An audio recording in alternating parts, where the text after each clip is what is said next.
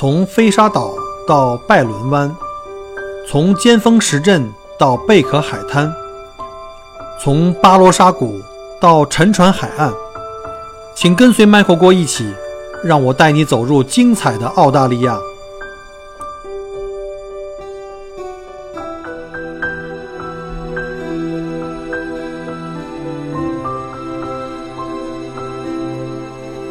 各位亲爱的听友，大家好，欢迎再次收听麦克郭聊澳洲啊！今天是我搬进这个新家，大概是这个一周以后了。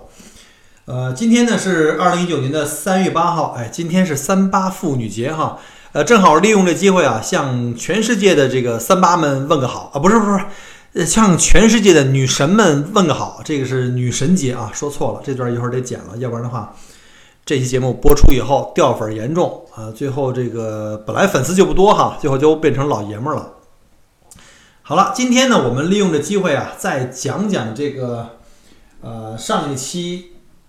的这个前半部讲了我们叫做买地建房的几个重要姿势哈。今天各位可能这个有心的可能会注意哈，今天节目有点晚了，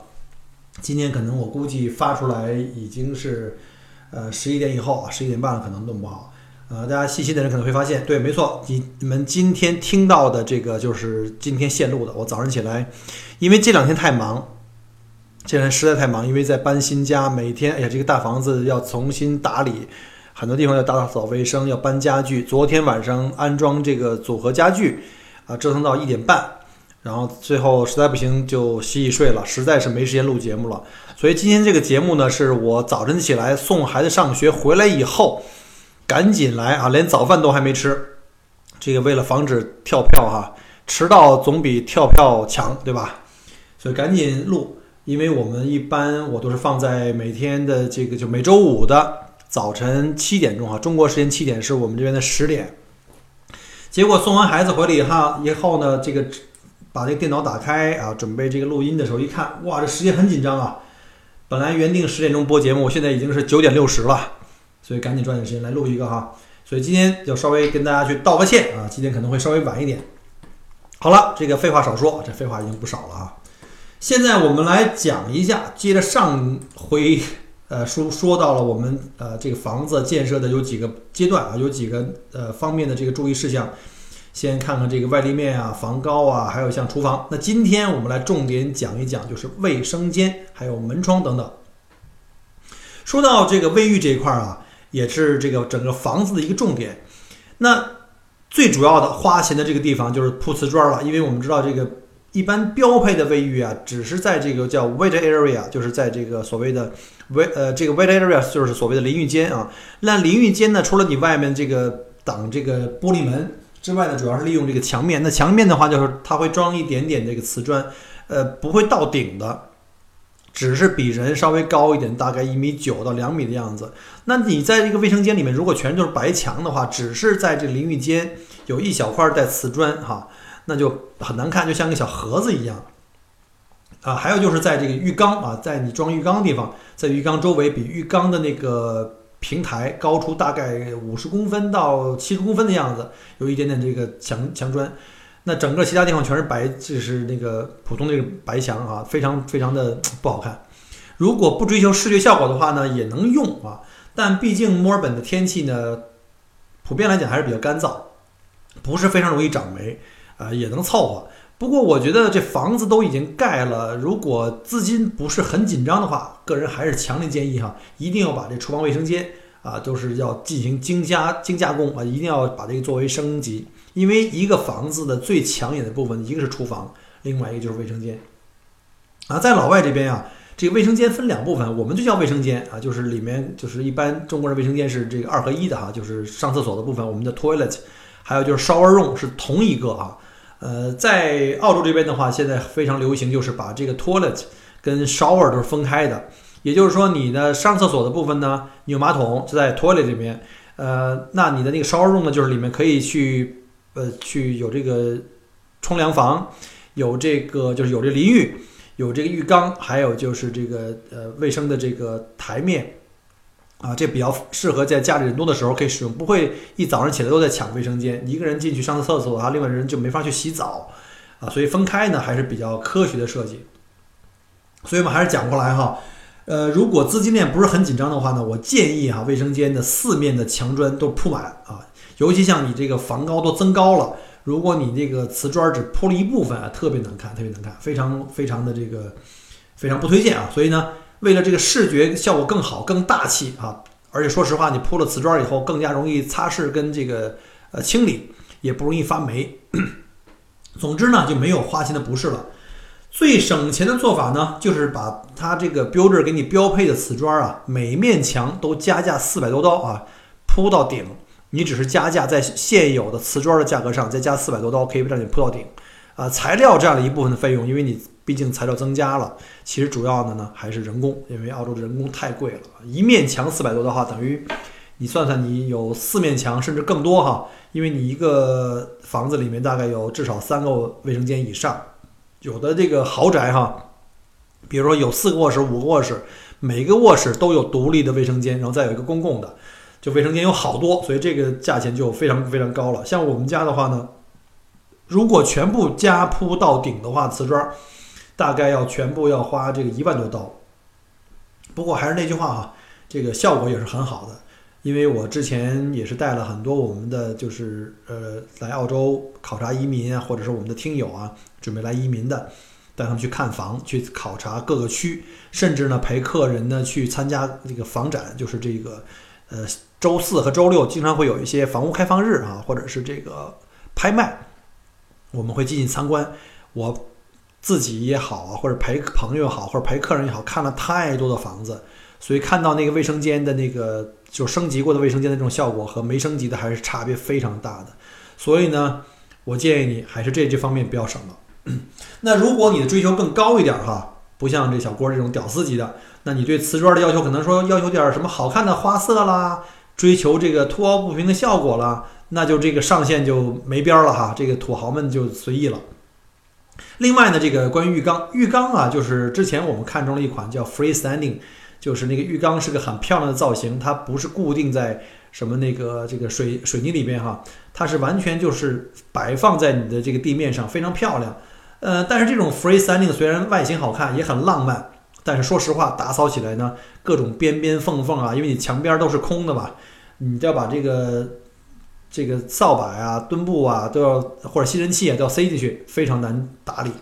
而且那个造型它也不是这个直上直下的，为因为造型是那种非常这个凹凸有致的哈，所以呢，呃，为了不给这个老婆大人添加这个打扫和后期打扫的麻烦，我们就选择了这种标配的，就是那种传统的，拿水泥跟瓷砖给包起来那种浴缸，这样的话比较整齐，而且打理很容易。另外呢，就关于这个面盆的标配啊，尺寸比较小，就是我们的这个就这个卫生洁具哈，呃，建议花钱升级大一点的。这样不容易弄得台面上都到处都是水，呃，台面呢也建议升级成成人造石的。我之前讲过了哈，上面一集讲那个厨房的部分，我们的中间岛啊，还有灶台啊，它一般标配都是那种叫叫 laminated，就是那种叫贴皮的，就是那种爆花板贴皮的，显得非常低级啊，非常非常强烈建议各位要升级成至少是人造石，有钱上大理石，天然的也行。而且还有一个叫选人造石的话，你台面很大的时候，人造石的周围的包边啊，一般都是默认二十毫米的，比较窄，看起来比较小气，一定要升级到边缘加厚四十毫米的。另外呢，淋浴间的这个玻璃幕墙啊，它标配的那种啊，都叫做 semi frameless，就是这种叫做这个无边框和半无边框的。其实说实话呢，我觉得足够用了，因为我们家的这个就是客位啊，都用的是这种叫 semi frameless，我觉得已经很好看了，并不难看。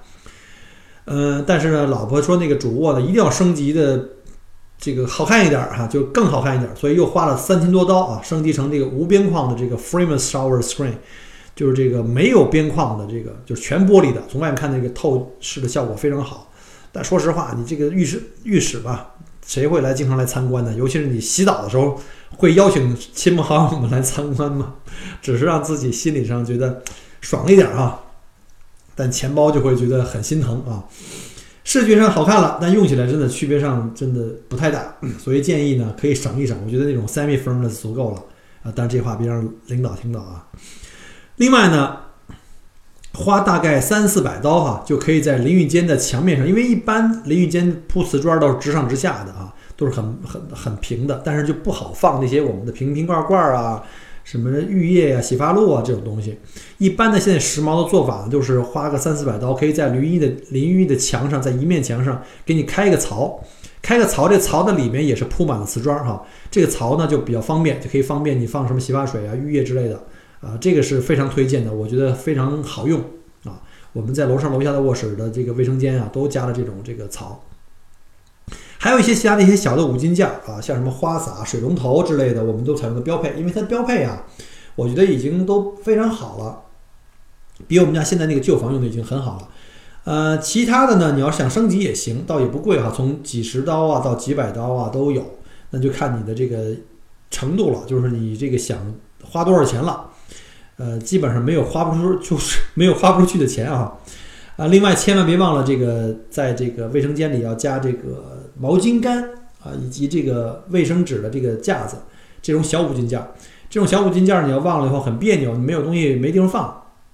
当然了，这些都不包括在你标配里面。呃，如果你要是想说，那我自己后期能不能什么从淘宝啊之类的易贝去买，买了以后自己去，呃，去那种。打孔啊，安装或者自己有那种三 M 的胶的也行啊，这样肯定更经济。呃，但是自己打孔的话呢，瓷砖一定要注意哈，别给人打烂了，你这样的话损失更大。反正让他们做呢也并不贵，所以我就让 m a t r i c o n 帮我直接就给做了。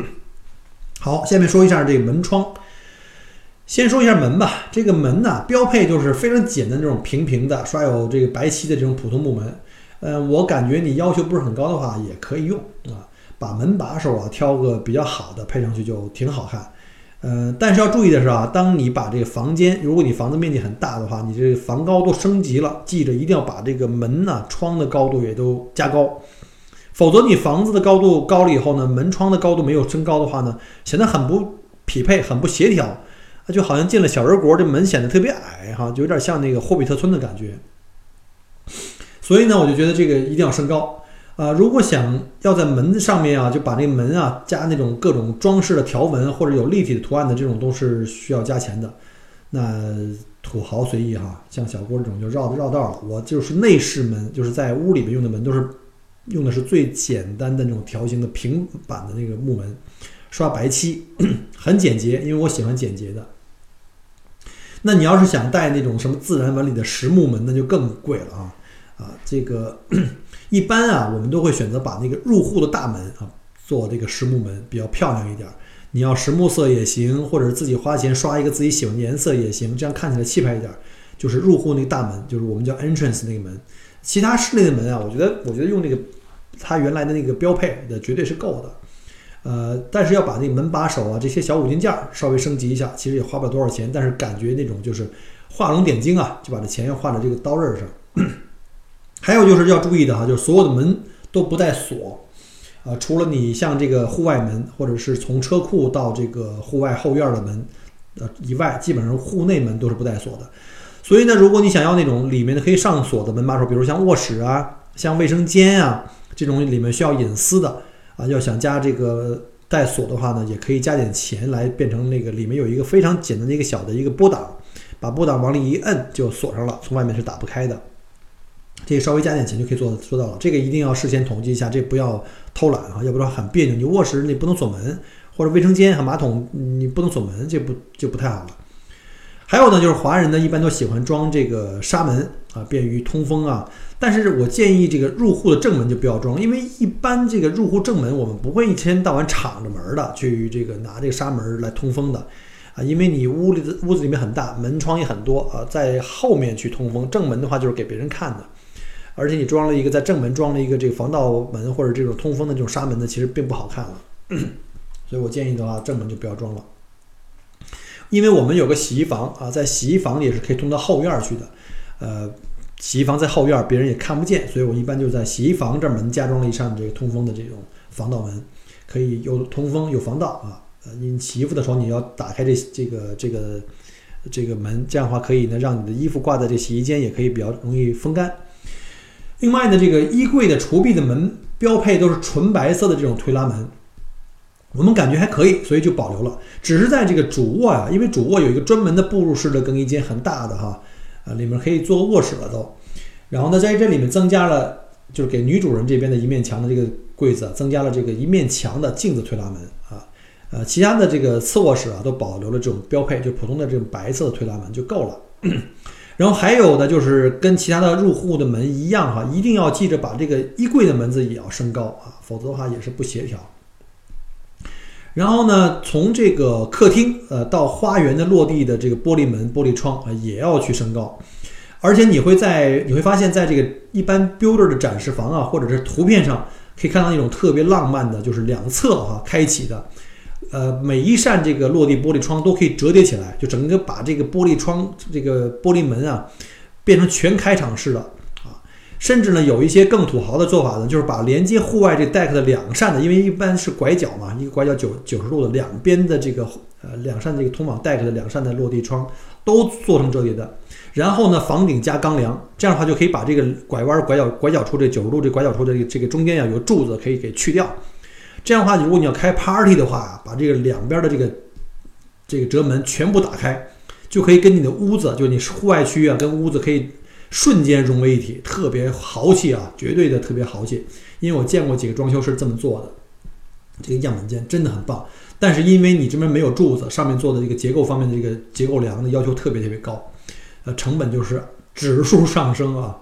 然后呢，你为了配合这种豪华的这种效果呢，也可以选配这实木门框，呃，但是实木门框一个是贵啊，另外一个它有一个后期的维护问题啊。当然了，这种成本就讲过了啊。呈指数上升，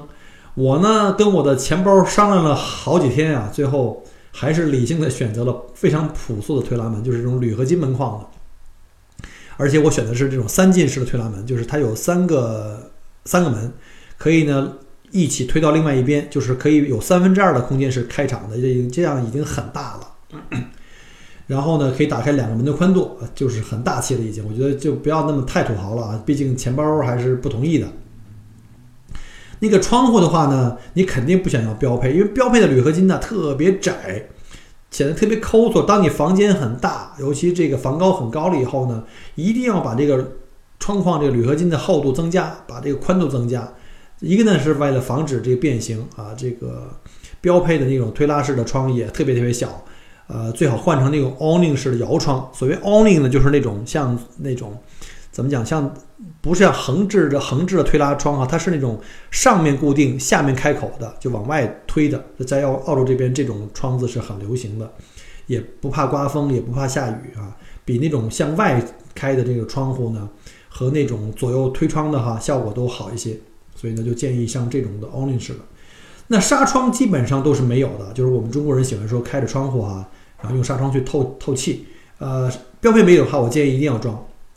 因为在澳洲呢，像这个天气呢，经常是非常非常非常好的时候，你可以打开窗去放空气。这时候呢，你要防止什么小昆虫啊、苍蝇、蚊子进来呀。当然，我们这边苍蝇、蚊子很少了哈。或者是鸟，甚至鸟进来，鸟进到屋子里你就倒了霉了啊！这个鸟屎啊什么之类的。所以呢，窗户一定要配合这个这个装这个窗纱。另外呢，这个窗户呢也要配合房高的升高呢同比例上升。啊，尤其窗的窗的上沿儿，落地窗的上沿儿的话，如果不上升的话很难看。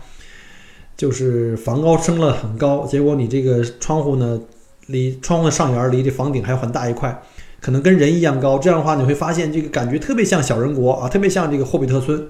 这个一定一定不要不要不要忽略这点。呃，就我之前讲过，我另外一个朋友那法式豪宅哈，他那二楼的窗户呢就没有进行任何上升调整，搞得像个二楼像个阁楼似的。这个呢，我也特别理解。那个那个朋友呢，他一直在国内，这盖房子事情基本上也不能亲自到这儿来。这个 builder 也没跟他们讲，也没有建议，所以就搞得这个这个非常的非常遗憾。我就看了一次那房子，我觉得有点堵得慌啊。好了，不说了，希望这朋友也听不见我的节目，要不然他也很堵了。再说一下地面，这个老外的房子啊，在当地的老外一般喜欢一层的活动区使用这个地砖或者地板，二层的这个这个卧室区啊。喜欢使用地毯，而华人呢普遍是喜欢木地板。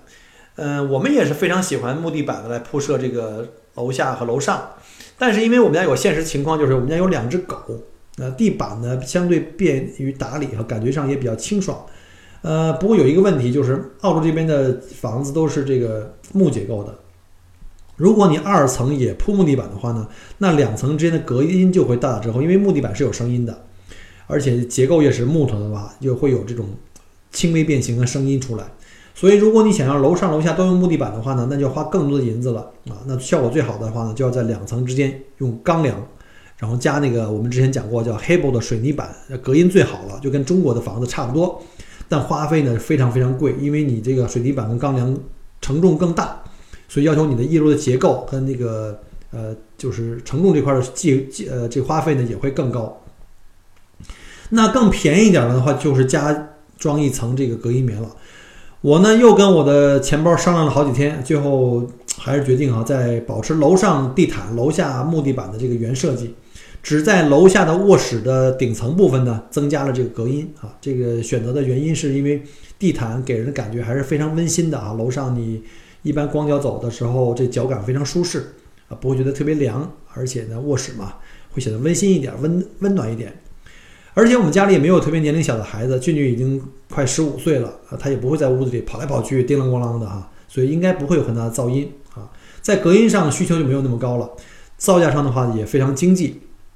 而且呢，当时我们在选这个房型的时候呢，它当时有个促销的一个五千九百块钱的这个 package，已经含了这个楼面的这个基本隔音。其实一层的这个标配啊，原来是地砖，但是因为我们跟老人住在一起，呃，还是要注意防滑的。地板呢，给人的感觉更加温暖，而且防滑效果好好一些吧。所以呢，就是我们还是选择了木地板。呃，木地板也是哈，就是好多不同的档次，经济一点的是复合木地板，价格从二十多一平到一两百都有。那实木的就要贵很多了。呃，我们自己找人铺的话，大概也得五六万啊，比较适合土豪这种。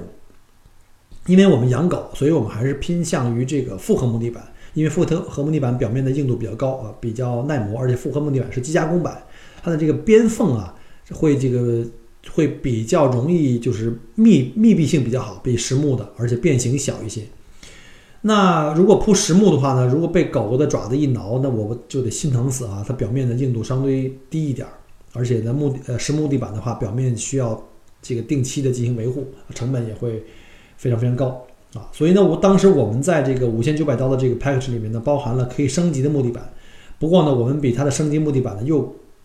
更提升了一档啊，把这个板子的面积，就是单块板子的面积选得更宽更大了一点，就是它更长更宽。单板面积大了以后，比较适合大开间哈，比如像我们的房子被加大了，呃，全全楼下来已经加到不到五百平米，那一楼可能占了一半以上，大概不到三百平。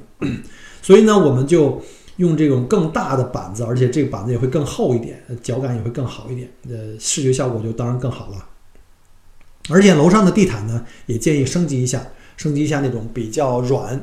呃，然后呢脚感比较好，而且质感比较强的，呃，标配的地毯就显得比较比较 cheap 啊，比较便宜那种，比较 low 了。另外呢，千万不要忽略哈，在地毯下面有一层叫 overlay 的垫子，我们就是花钱加了一点钱做了选择它最厚的，这样的话呢，在隔音呢和这个柔软度上都会更好。OK，讲完这个地板啊。就讲一下选电啊，这个回到了当年这个 Michael 的专业。当年在这个毕业以后呢，我们在建设部哈，专门是做着这个住宅电器照明啊、安防的这种的设计。所以呢，在选电方面的话，就对我来说就比较驾轻就熟。虽然说大学毕业以后基本上是离开了本专业，但是很多东西还是通的。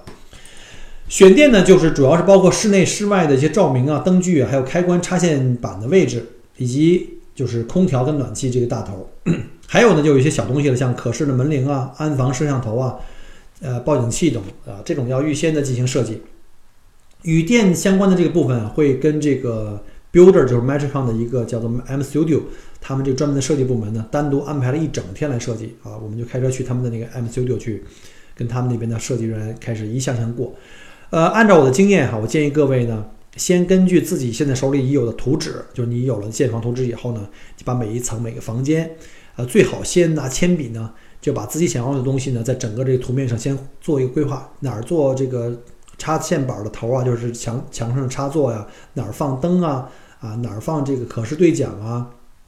啊放什么样的这个灯座呀，都要规划进去，尽可能想的全一点，省得以后麻烦。选店的当天啊，做好规划以后呢，呃，你可以将来呢也可以修改哈，当然只要在开工之前都有机会去改动，所以你有足够的时间进行查漏补缺。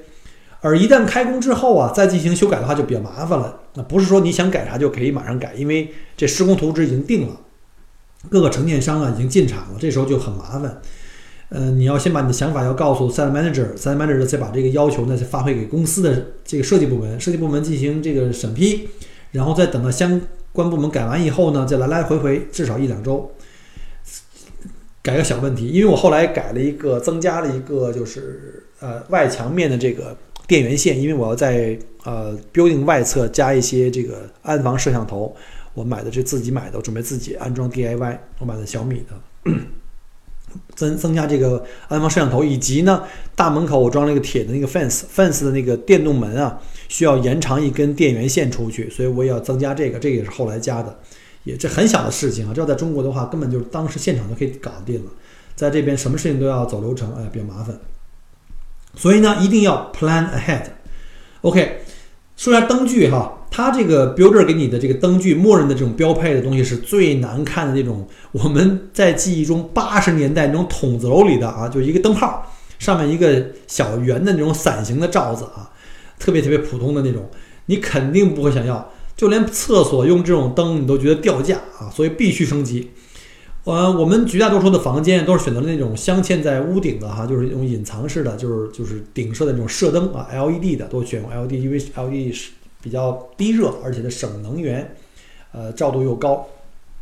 然后这个选择这个 LED 射灯的时候，要考虑这个灯的功率啊，还有你防高啊，一定要把这个密度不要设的太低啊，这样采光会比较好。但是这个就是专业的问题了，大家可以那个咨询一下这个电气工程师。重点部位呢，比如像厨房和中岛啊，就厨房或者是你的餐厅，还有中间岛，我们说那个 islands 啊，还有餐桌上方的这个可以安装一些装饰性比较强的一些吊灯。装饰性吊灯啊，在 Metricon 的 MCU 也可以有不多不少选择。价格嘛，我觉得倒没有比你在外面贵太多，而且呢，它还包安装啊，这个是比较好的。如果你要比较懒的话呢，可以用这种方法。呃，楼梯间呢，我们就是那个上楼梯的部部分，并没有选择那个通常，呃，土豪们选择那种非常华丽的吊灯，什么水晶灯啊这样的。我们只是安装了非常简单简洁的这种踢脚照明，啊，就能照的那个楼梯是亮的，上面还是这昏暗的，就显得有点气氛。呃，一来呢，我们的装修风格属于比较简约风啊，现代简约风，呃，不想太华丽啊，那种什么水晶吊灯对我来说太可怕了。二来呢，这楼梯间的吊灯啊，将来维护啊、换灯泡啊、擦清洁啊，都太费劲儿了。所以呢，我还是给它省了，还是不要要不要要了。选择中间还有一个很重要的部分，也是你这个花费很大的一块，就是空调跟暖气。一般啊，他们都会给客人推荐这个制冷跟加热一体的机器啊，就是用电的，比较简单嘛，安装简单。呃，那但是你知道制冷跟暖气都用电的话呢，其实。电推暖的话是效率比较，就是这个效率比较低的，啊，热热值比较低，呃，而且在澳洲大家都知道哈，电都很贵，而且逐年这个电费在上升啊。相对来说，那个煤气呢，虽然也在涨，但是要比这个电便宜，而且同样的这个烧到同样热值的这个效果的话呢，烧煤气要比烧同样的这个热值的这个电要省一些，省钱一些。所以呢，像我们家这种房子又大，然后全家人就都怕冷的话呢，最后还是选择了这种呃。电制冷，然后煤气采暖的这种分开的这种方案，然后根据你的这个面积啊、房高啊，还有这个房子的隔热的等级呢，来推算你的这个机器的功率。然后呢，这个空调部分呢，分为水冷还是叫空调制冷？空调制冷的空调制冷就是我们现在在国内常用的。澳洲有一种叫水制冷，叫 Weber-rated。这种水制冷的话，我特别不建议，尤其在墨尔本这个超过三十度以上的时候呢，这种水制冷的话，靠水循环来制冷的话，这种效果非常非常差。所以呢，我就建议一定要上这种就是真正的空调制冷。另外呢，就还有这个楼上楼下呀，还有居住的这个叫卧室跟这个生活区的分区啊。我们选的是冷暖分开啊，双双系统，然后四分区。所谓的四分区就是楼上把这个卧室跟这个。啊，living room 啊，分成两个区，楼下呢也是卧室跟 living room，总共是四个区。呃，制冷空调大概是二十三千瓦，呃，前前后后报价大概是加在一起的话，大概是两万四千刀吧，就大概是一辆汽车的水平了，在澳洲，啊，不是太豪华的汽车，小车。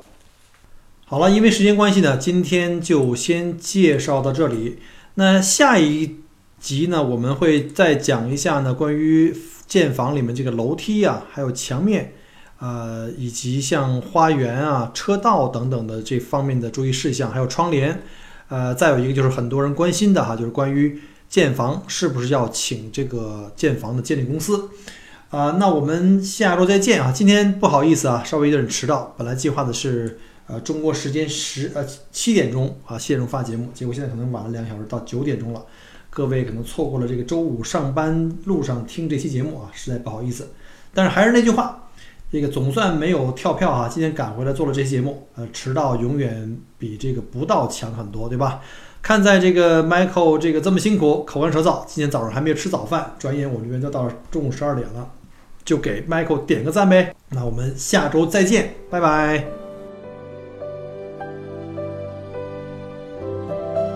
很荣幸您的收听和关注，如果您喜欢我的节目，请您把它转发分享给您的朋友们，同时也欢迎您线下跟我留言互动。除了喜马拉雅，也欢迎您加我的个人微信，并关注我的旅行服务公众号“墨尔本精品旅行”。我给大家准备了很多关于澳洲旅行的资讯和攻略，请您跟随我一道走入精彩的澳大利亚。